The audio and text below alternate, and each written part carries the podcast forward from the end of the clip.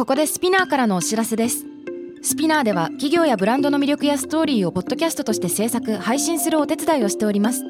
ポッドキャストを通してお客様とのタッチポイントの創出とエンゲージメントを向上させてみませんか？お問い合わせは概要欄の URL かスピナー .com のスピナーブランデッドポッドキャストからお願いします。 SPINEAR.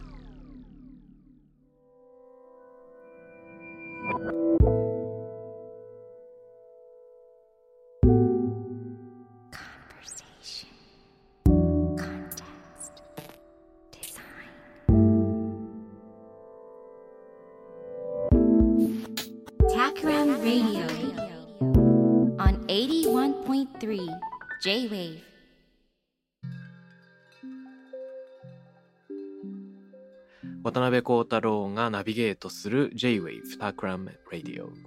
ゲストは先週に引き続き経済思想家の斉藤浩平さんです。今晩もよろしくお願いします。はい、よろしくお願いいたします。えー先週に続いて今日なんですが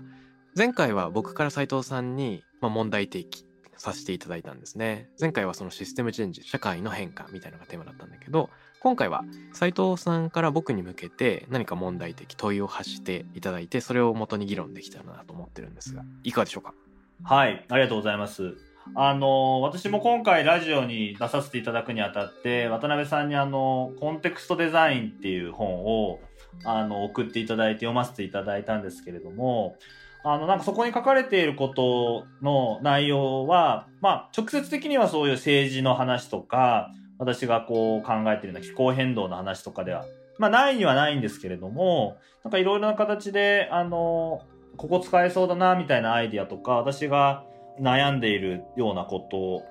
みたいなことについても、いろいろこう考えるきっかけを与えていただいたりして、とても面白かったんですけれど、嬉しい。まあそれでなんかちょっと、あの、相談みたいな感じの質問になっちゃうんですけど、はいはいはい。その、まあ、私がやっぱり悩んでるっていうか、こうまあ、よく自分も聞かれる問題なんですけど、うん。例えば今、気候変動の問題ってもうすごい深刻化してるじゃないですか。はい。で、だから気候変動に対して何かみんなアクションを取らなきゃいけないよねっていうふうに、うん世界の流れはなってるけれど、うん例えば日本ってすごいそういうのに対する意識とか、うんまあ、さらに言うとアクションを取る人たちっていうのはすごい低いですよね。少ないんですよ。少ないですねで、だから、なかなかその、言ってることは、多分、正しいんだけど、私たちそうやって訴えて、環境運動とかやってる人たちの訴えて、うん。すごい正しいこと言ってると思うんですよね。いや、うん。それは気候変動もダメだし、過剰な生産や消費もダメだし、途上国にいろんなものを押し付けるのも良くないみたいな、そういう話で、いや、みんな正しいよって言うと思うんですけど、はい。でもなかなかそれがこう、一般の人たちに支持を集められない。なんか本当のことを言っても、うん。みんなそれをこう、自分のこととして受け入れて、それをさらにこう行動してくれなくて、実際世の中では、今特に SNS とかそうですけど、なんか声が大きい人が勝っちゃう。うんあの、要するに、嘘でもいいんだけど、とりあえず、それっぽいことを言ったもん勝ちみたいな社会にどんどんなってきちゃっていて、逆に言うとこう正しくても伝わらない。うんだから本当は僕は今、もっとそういう社会運動とかも、なんかこう伝える努力とか、あるいはその伝えることによって、相手に参加してもらうようなこう誘導、まあ先週も話したけど、ちょっと誘導的なものっていうのは必要なんじゃないかなっていうふうに思っていて、そういう時にこの、おっしゃられていたような弱い文脈、うん。こう、ちょっと人々が踏み出すみたいな話が結構出てきていたので、はい。なんかそういうのってどうやって考えたらいいのかなっていうふうに思ってて、ちょっと今日聞いてみたいなと思ったんですけど。うん。いやすごく大事なテーマですね。うん。これなんか難しい問題で僕もいろいろ考えたいんですけどまず問題意識としてこういうこともありますよね。多くの人と一緒に動かしていかなきゃいけない。社会も政治も産業も変えなきゃいけない。で多くの人に届く言葉にしようとするとどうしても強い文脈というかまあ大きな物語的なものが必要になってくる。でそうするとマーケティング中心になっちゃったりマイノリティを軽視することになっちゃったりするかもしれない。ででも本当にやりたかったことっていうのはなんか分かりやすい先導とかじゃ全然なくてむしろ分かりにくいものだったり一言だと答えが分からないからこそみんなで考えなきゃいけないっていうことなんじゃないかそういうことですよね。そうだからそれが今の社会だとそういうむしろ強い文脈でみんな分かってすっきりして、うんポピュリズムってすごい多分トランプとかで流行ってますけどはい。なんかああいうのが求められる時代になっちゃってるうん。っていうのが、まあ、すごい僕の中でまあこれどうしたらいいんだろうなっていうのは結構あっていやー本当にそれありますよね。で弱い文脈って、まあ、言ってみると結構、まあ、面倒って感じる人もいるんですよね多分。私なんかはむしろ弱い文脈を重視したくてうん。みんなの一人一人の持ってる問題っていうのがもっとシェアしてそこが何かを変える一歩にもなるしうんうん。むしろそういう弱い文脈にいろんな社会のしわ寄せっていうのが押し付けられちゃってるからそこにこそ今の社会の問題とか変えていかなきゃいけないところが見えてくるんだけど、うん今までのやっぱり政治とかってそういう強い文脈特にそれがまあさとポピュリズムっていう感じで強まっちゃってるのが、はいもう。本当に強い文脈のポリティクスみたいなのがうん。なんか復権してる感じがしていてありますね。なんかそれをねなんかどうしたらいいのかなどうしたらいいのかなって言ったらあれなんですけどうん。いや僕もいろいろ考えてるところあります。なんか分かりやすい分かりにくいで言うとやっぱり現実には分かりやすいものっていうのが実はほとんどないっていうのもありますよね。よく、まあ世の中には解説記事とか解説動画みたいなのがたくさん出回ってテレビやネットでも紹介される。基本的には世界はすごく複雑で入り組んじゃってるから解説が必要みたいな。で、実際問題、なんて言うんでしょうか。今考えなきゃいけないテーマって、一人一人が触れてるテーマすごく多いなと思ってて、社会問題ね、経済問題、デジタルテクノロジーの話、政治などなどみたいな。で、ふと思い返したのが、あの、ブラック・ライフズ・マターが、まあ、コロナ禍中もかなり、えー議論として盛り上がってたと思うんですけど、NHK がオリジナルの解説動画を発表したところ、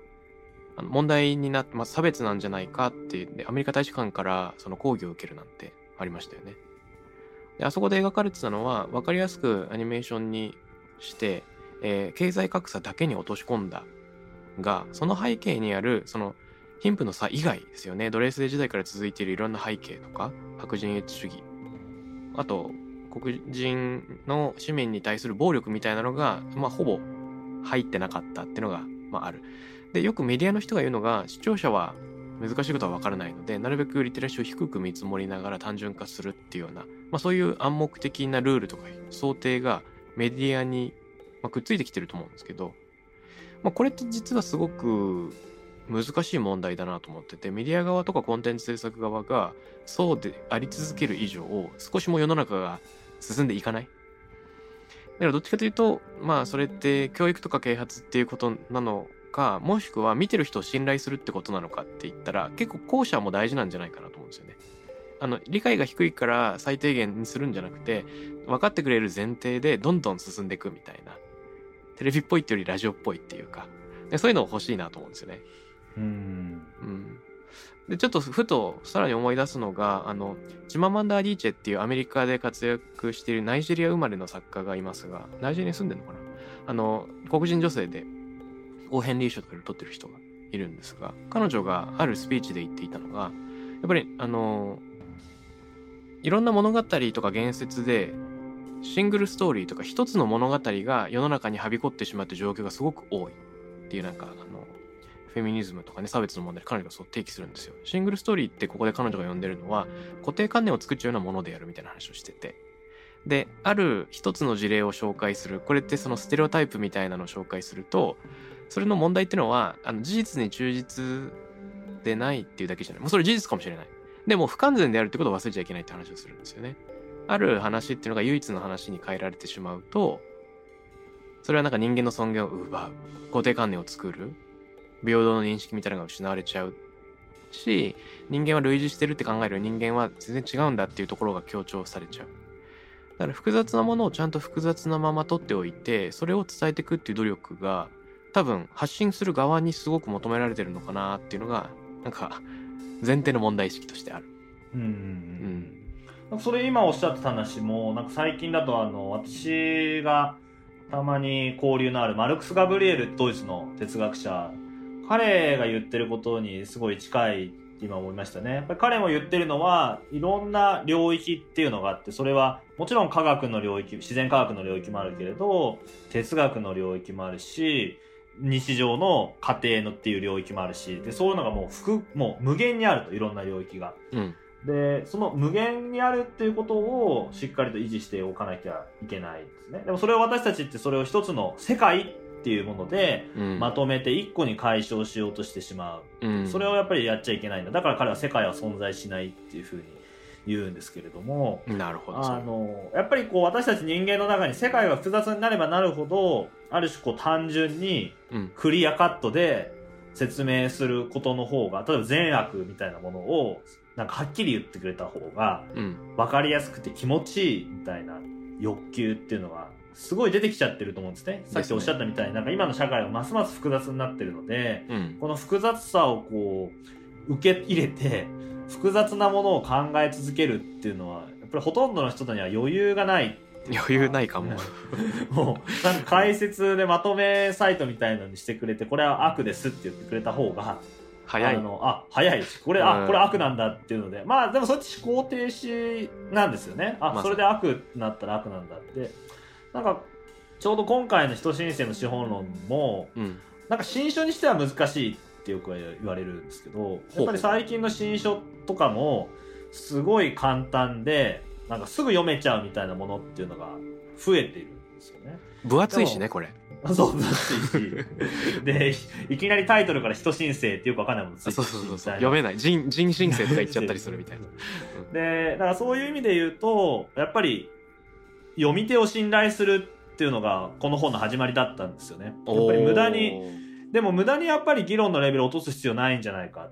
っていうのがあって、しっかりと、まあもちろん噛み砕く必要はあるわけですけど、はいでも単純化は必ずしもしなくても、それ編集者の人に一番最初に言われたんですけど、うんいや、読者は結構ちゃんとついてこれますから、みたいな風に言われて、そしたら、まあ、難易度的には今回の本ぐらいになったけれど、うん。結構あの、感想なんかを読んでいると、いや、これ難しくて歯が立たなかったみたいな感想は全然なくて。むしろ、いや、よく分かったと。今の社会、グローバル資本主義のこう問題っていうのはよく分かって自分も3.5%になりたいんだみたいな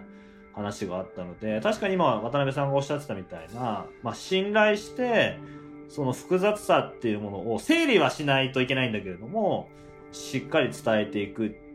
ていうことが、まあやっぱりまずできるそういうポピュリズム的なものに対抗することなのかなと思いましたね、今。うん。そう、本当そう思います。あと、実は、もう、読み手を信頼していい。今生きてる人たちを信頼していいっていう証拠も少しずつ広がってきてるんじゃないかなと思うのは、やっぱり Z 世代の部分で、1995年、5、6年以降生まれた世代の調査がいろいろありますけれども、そこで分かってきてるのは、Z 世代の10人に9人は、あの、企業に環境問題、社会問題に取り組む責任があると考えてるっていうような調査が出てるんですよね。で、あの、持続可能な製品がもしあったら、そういうのにお金かけたいっていう人が84%いるとか、で、えっと、自分自身のライフスタイルを変えてもいいと思うっていうのも95%。かなりラディカルに Z 世代は変化を求めてるっていうのが分かってきてる。で、結構びっくりしたのがもう一個あって、あの、私たちは気候の危機に直面してると思いますかっていう問いに、96%がイエスと答えてるっていうやつなんですよね。で、なんかアメリカの報道を見てると、そもそも気候変動っていうのはフェイクニュースなんであるっていう人たちがすごく根強くいる。まあそういう言論があるっていうのに触れますけども、こと Z 世代に関してはもうほぼ100%のレベルで、危機を認識してアクションが必要だと思ってる。でもこれって世界調査でアメリカ調査なんじゃないのっていう話もあると思うんですけど、多分半分イエスなんだけど半分なんかノーかもしれなくて、やっぱりあの言語圏文化圏違うから日本に置き換えると違うかもしれないんですけど一方で Z 世代っていうのは初めて生まれた時からデジタルネイティブソーシャルネイティブだからいろんなムーブメントがすぐにグローバル化するまあ初めての世代かもしれない。あの編集者の若林圭さんっていう元ワイヤードの編集長の方が言ってるのが Z 世代っていうのはソーシャルネイティブデジタルネイティブである。ですなわちそれはグローバルネイティブって意味なんであるっていうふうに言うんですよね。から彼らの行動っていうのが社会的にも経済的にもグローバルな影響を今後持っていくっていうのは、まあ、結構真なんじゃないかなと。うん。実際なんだっけ？確かアメリカだけでもあの推定 Z 世代だけであの1500億ドルだから16兆円くらいの消費力を持ってるって言われたり全世界でも40%の消費者が Z 世代であるってなんかそういうデータがあるんであの明らかにこれからの社会の動きに物申していく人っていうのの数っていうのは3.5%を優に超えるんじゃないかなっていうなんか明るい想像もできる。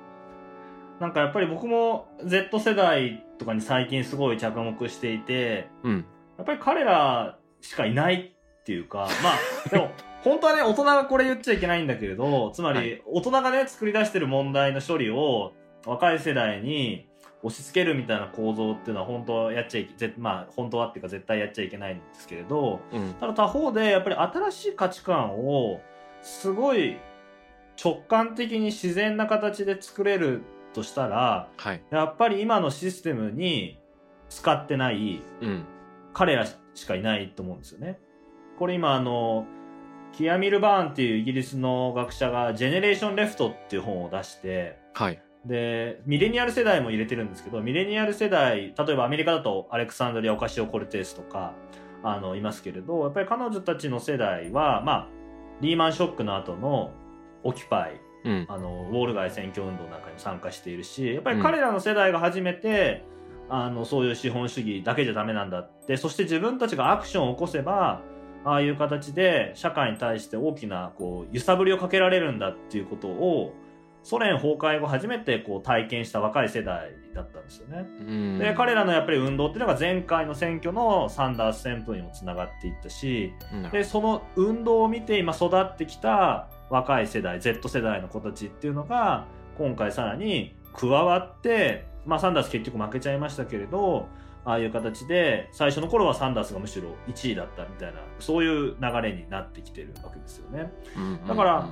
彼らは確かになんていうのかな。本当に今までみたいなそういう消費主義とかもう全然そんなんやってたら地球壊れるしむしろ地球を守ることのが大事で。でさらに言うと面白いのが社会主義の方が資本主義よりもいいって考える子たちが半分以上いるんですよねアメリカで。はあそんないるんだ。半分以上いるんです。民主党の支持者だともう半分以上の子たちはあの56%とかはもう社会主義の方がいいって言ったりしていて。つまりもうでもそれってわかるんですね。僕も87年生まれなんでわかるんだけどうん。要するに日本ももう僕が物心ついた時はバブルが崩壊しててずっとまあ言ったら低成長みたいな時代が続いていてうん。で未来を思い描いてもこれから日本がすごい経済成長して世界のトップになるみたいなイメージもなかなか湧かないしうん。むしろ環境も悪くなっていくし自分の年金とかも分かんないしでこれから少子化なんかもどんどん深刻化していくってことを考えたら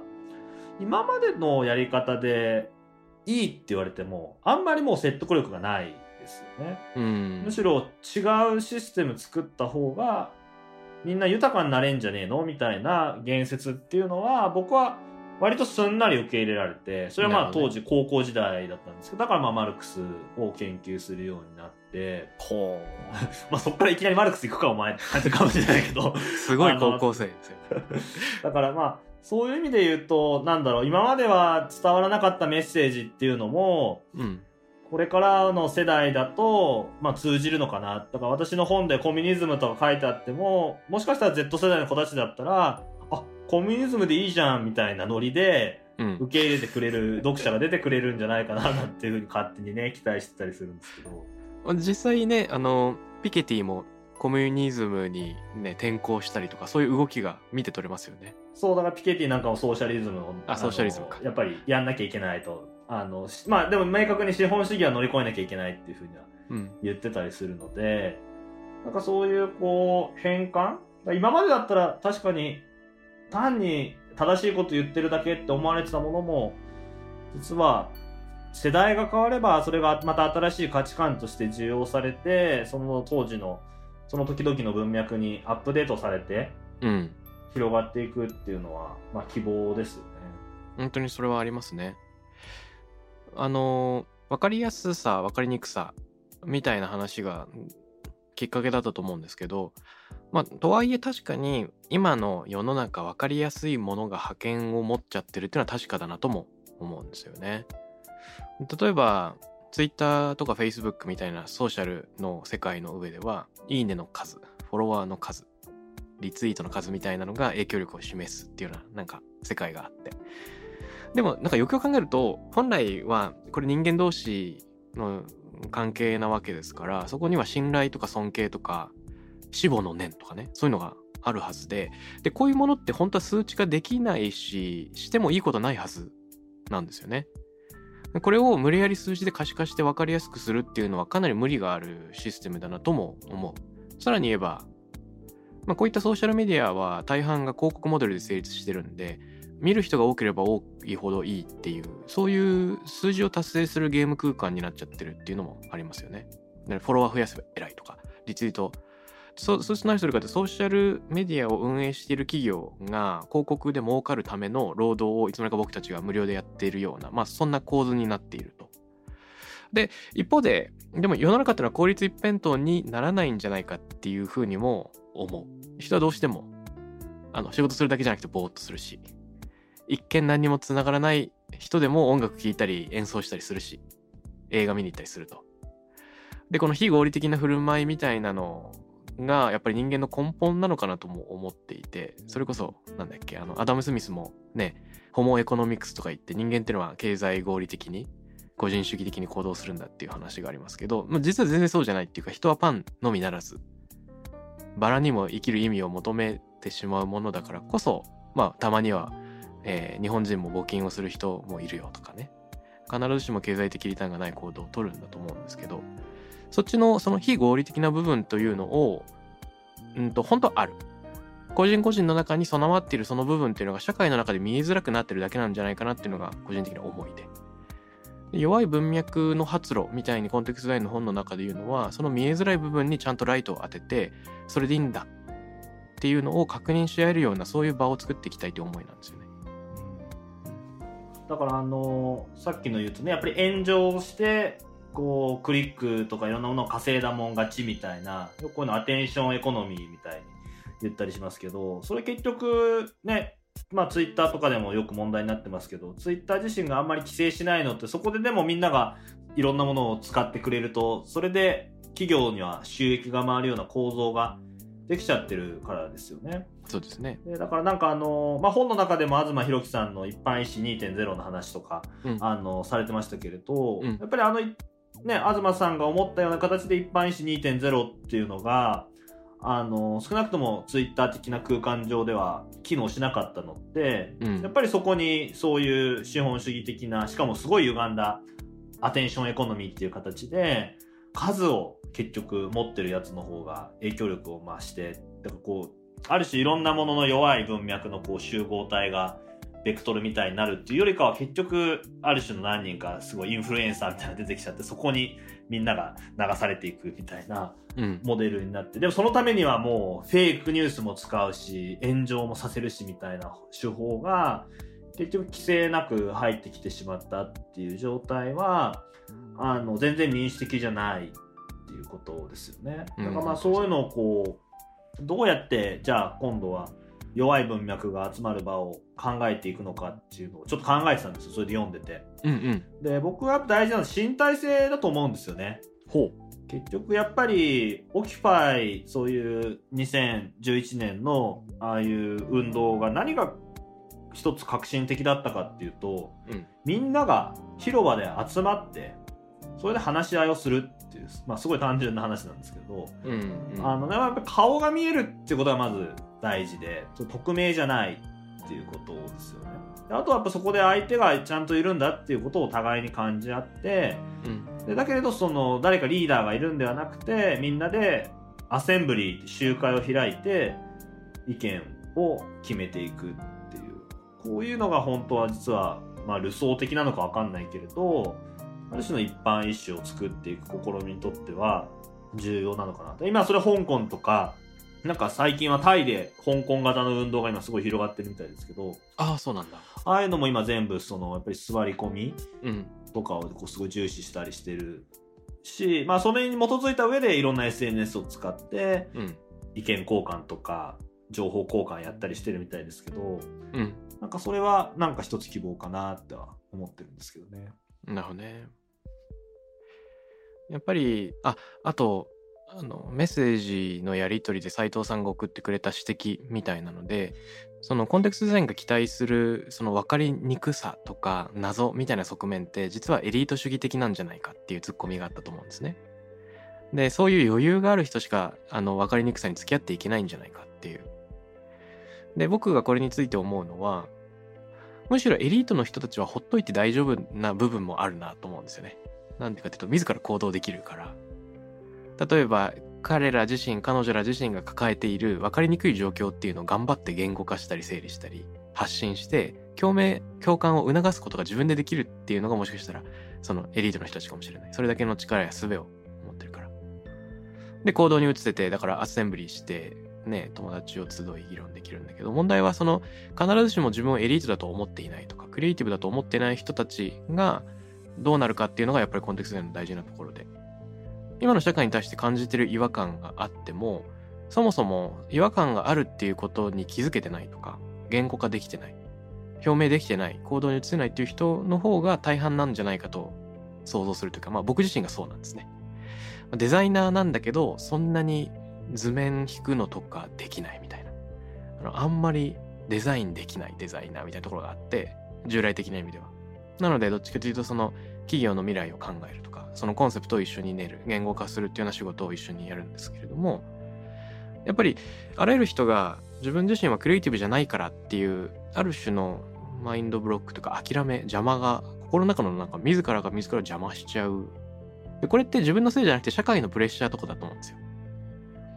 あの、必ずしも何かが不足してるっていうよりは、その違和感自体を言語化できるチャンスがなかった。だから、それをちゃんと考えていいんだよとか言葉にしていいんだよっていうような、そういう自転車における補助輪みたいなものにコンテクストデザインがなったらいいなっていうのは思うんですね。なんか誘導するんではなく、あくまで操縦者はその人自身で、で、それを後押しするというか、ブーストする最初の漕ぎ出しだけ手伝ってあげるってことができたら成功なのかもしれない。そんなことを考えてるんです。うんだから日本って、まあそれちょっと僕の現場でいう社会運動みたいなのに、ちょっと落とし込むと、まあうん。先週も話しました、さ一番最初の方で話したけれど、やっぱり日本でね、なかなかそういうアクションを起こすこと、自分で、まあ、デモに行ってもいいんだけど、まあ何か意見を例えばツイッターで表明することさえも、結構ひハードルが高いらしいんですよね。うんうん。学生なんかに聞いてると、僕はツイッター見る線ですって言って、見るだけで自分ではつぶやかないみたいな子が結構いて、で、だからそれなんでつぶやかないの？つぶやいた方が楽しいよ、フォロワーも増えるし、みたいなことを言うと、いや、それで炎上するのがやっぱり怖いんですみたいなことを言っていて、だから、なんていうのかな、やっぱそういうこう、非常に今、何か自分の意見を発すること、公に向けてメッセージを出すことが、かつてないほど求められてもいるし、かつてないほど、こういうソーシャルネットワークも使ってですね、可能にもなってる。で、多分 Z 世代はそれをうまく利用してる側面もあるんだけれど、実はそういう華やかな Z 世代の中にも、やっぱりそれに怯えてしまって、なかなか行動に移せない。これがだから日本特有なのか、まあアメリカとかにもそういう子たちはいる、まあいるにはいるけど、日本では特にハードル高いと思うんだけど、うん。なんかそういう意味で言うと、その、ブーストしてあげる、最初の一歩を踏み出すことを手助けししてあげるっていうのはすごい大事なことだと思っていて、僕はまあそれはゼミの勉強だとかとも、大学の勉強ってそういうところだと思うんですけど、やっぱりちゃんと勉強して、それ単に何でもいいから惑わされて情報を追って、それに加担してしまったら確かに炎上してしまうかもしれないから、やっぱり炎上しないためにはしっかり自分で情報を取捨選択したり、自分の意見っていうものは単に感情だけじゃなくて、相手の批判なんかも考えた上で、こういう批判も来るかもしれないから、じゃあ自分はこうやって言おうとか、そういうやっぱり議論をとか、まあ、批判を踏まえた上での何か発信っていうのは、大学でまさに、本当はね、私たちが教えたりしてみんなで考えていくことだと思うんですけど、うん。まあでもなかなか難しいところもあって、難しいですね。このフィルターバブルの開閉みたいなのがスムーズにできたら面白いのかなっていうのも思うんですよね。なんか炎上しちゃうのってやっぱりその世界とつまりなんかあらゆる言葉は突っ込みどころがあって完璧な誰も傷つけないものっていうのはそもそも存在しないんだけど全方位的に気を使った発言しなきゃいけないかもしれないプレッシャーがあるじゃないですか。でそれを本当にやろうと思ったら誰もいつまでたっても喋れないってことになるからそうそうそうそう。ね発信するからには炎上覚悟でっていうのが誰しもに求められるんだけどいやそれは発言力がある例えばホリエモンがつぶやくのと一人の大学生がつぶやくので全然ねそう。信頼感とかっていうのが変わってきちゃうでしょっていうのはありますよね。だから私なんかは男性で、しかも大学の教員なので、うん。まあ、絡まれる率も多分それだけで減ってるだろうし、うん。まあ絡まれたとしても、なんか、いやいや、もっと勉強して出直してきてくださいみたいな、こう、スルーとかもできるかもしれないけれど、はいはいはい。まあ、そうじゃない学生なんかはもちろん全然そうじゃないわけで、でも彼らもね、やっぱり発信はしてほしいけど、とか言うと、こう、なかなかね、だからそういう弱いコンテクストっていうのをどうやってもっとこう充足させていくかっていうのは、僕はまあ本当はツイッターとかそういうのにもっと制限をかけるしかないっていうふうに一面では思っていて、それをだから、やっぱりああいうプラットフォーム側にもかなり問題があると思うんですよね。うんうん。だから、本当はそこを解消せずに、私たちのユーザーの側でこういう発言をまず考えてとかいうのはあまりにも負荷がかかってるのは、これはシステムとしておかしいわけで、もっと私たちが自由に使えるプラットフォーム自体を作るべきだとは思うんだけれど、あの、そういう意味でもやっぱり、なんかコンテクストっていう問題は私ももっともっと考えないといけない。だから、あわよく、あの、やっぱり革命じゃないけれど、やっぱり政治運動、社会運動ってどうしても強いコンテクスト、大きな物語みたいなものに回収されてきた歴史があるので、うん。それはやっぱり弱いコンテクスト、そこの強いコンテクストで埋もれてしまって自分の意見が表明できなかったり、場合によっては抑圧されてしまうような人たちがいると。そこに目を向けながら、そこに、しかもそこにこそ実は問題解決のチャンスがあるんだっていうのを、まあ、今回、このコンテクストデザインの本を読ませていただいて、なんか反省も込めてすごい実感しましたね。いや、なんか、あったかいコメント。嬉しい。なんか、ソーシャルメディアについて思うのは、その、今って、例えばツイッターだったら、鍵付きにするか、世界公開にするかっていう二択なんですけど、これが結構、もっと細かいチューニングがあり得るんじゃないかなって気はしていて、あらかじめ友達になった人にしか届かないっていうのは安心なんだけど、でも、フィルターバブル的にもなりがちである。この中間とか、もしくは間を行き来できるようなシステムがあったらいいなと思うんですよね。例えばなんだけど、誰かの発言が完璧であるっていうのは原理的にありえないので、それを認めた上で、なんかこう付け足したり積み上げたりしていく議論になるとよりいいんだろうなとも、なんとなく思うというか。例えば、レンガって、あの、日本のレンガって誰かがそのホックしたのを半分もらいながら受け継いでいくじゃないですか。で、人が作ったものの文脈だとこうだったのが自分が読むと全然違う意味に回収されるっていうのが可能になってくっていうのはなんか積極的な面白い誤読が起こってるなと思うんですよね。で突然翻って気候変動の話と無理やりドッキングさせるならば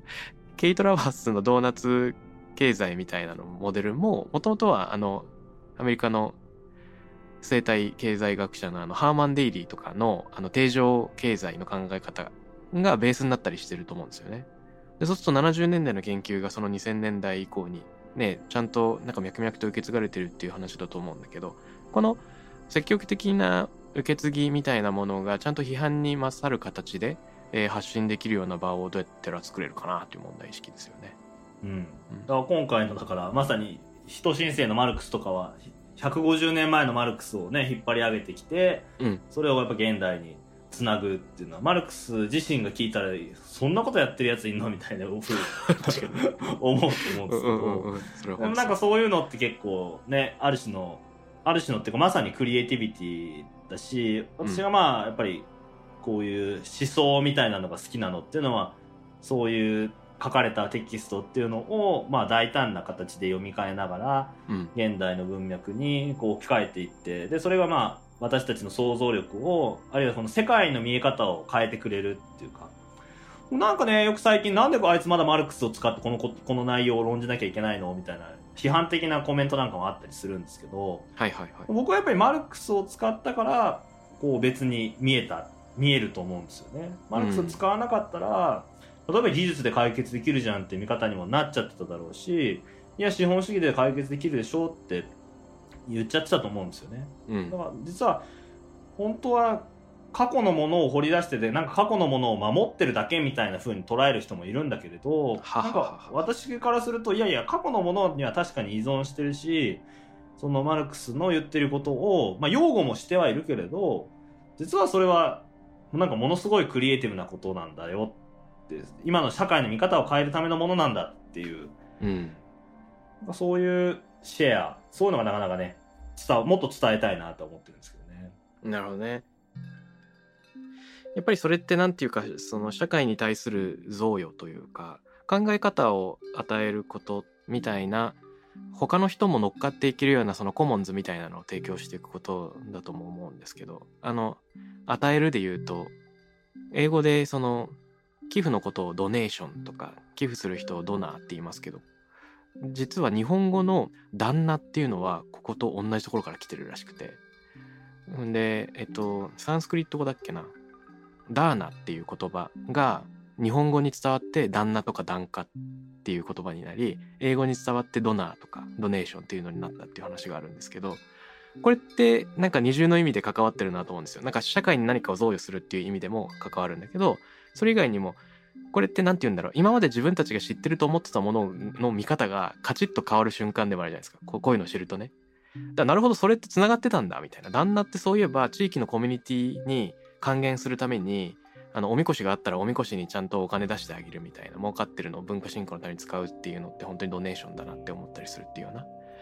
だから多分マルクスを今再発見するとか再解釈するっていうのはそういう意味で何て言うんでしょうか。同じ元手なのに世の中の見方をカチッと変えられる。しかもそれが今の時代にフィットする。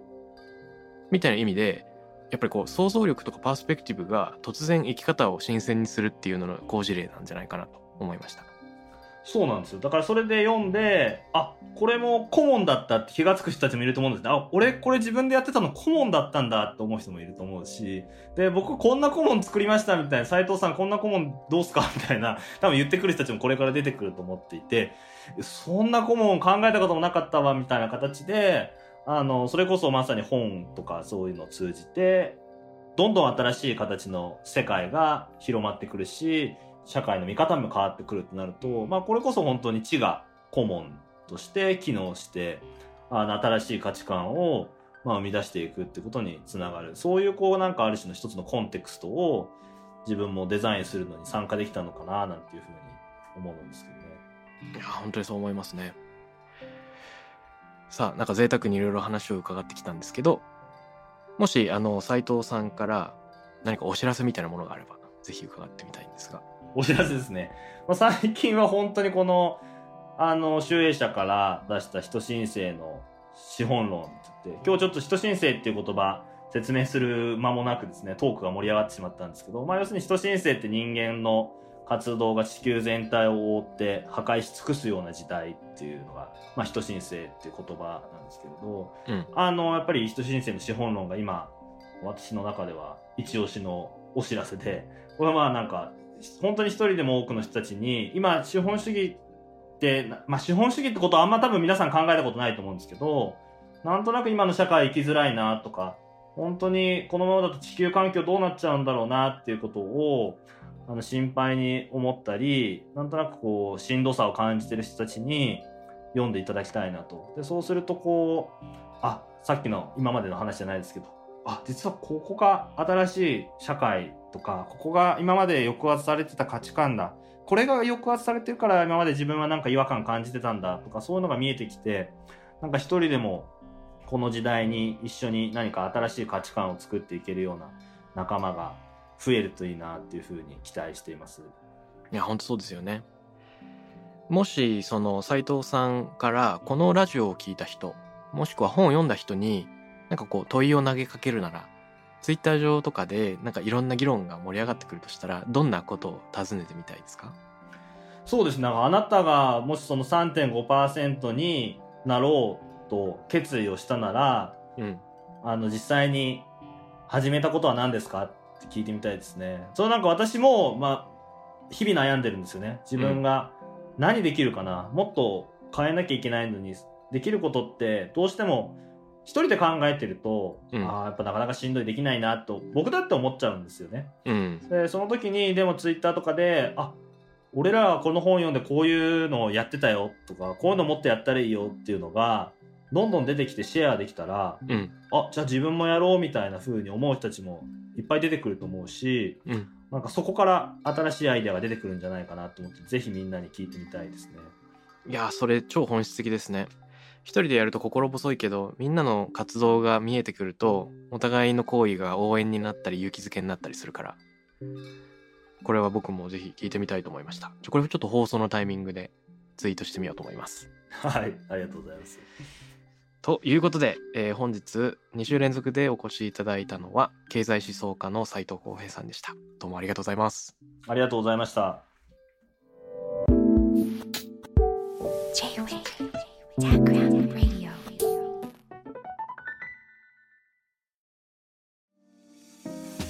ここで SPINEAR からのお知らせです。現在さまざまな企業の branded podcast を制作している SPINEAR では自社開発したポッドキャスト管理システム Sonicbowl を用いたオリジナルのアンケートを実施しています。リスナーの属性データを可視化することで御社のニーズに合わせたコンテンツ制作が可能になります。スピナーホームページ内のコンタクトよりまずはお問い合わせください。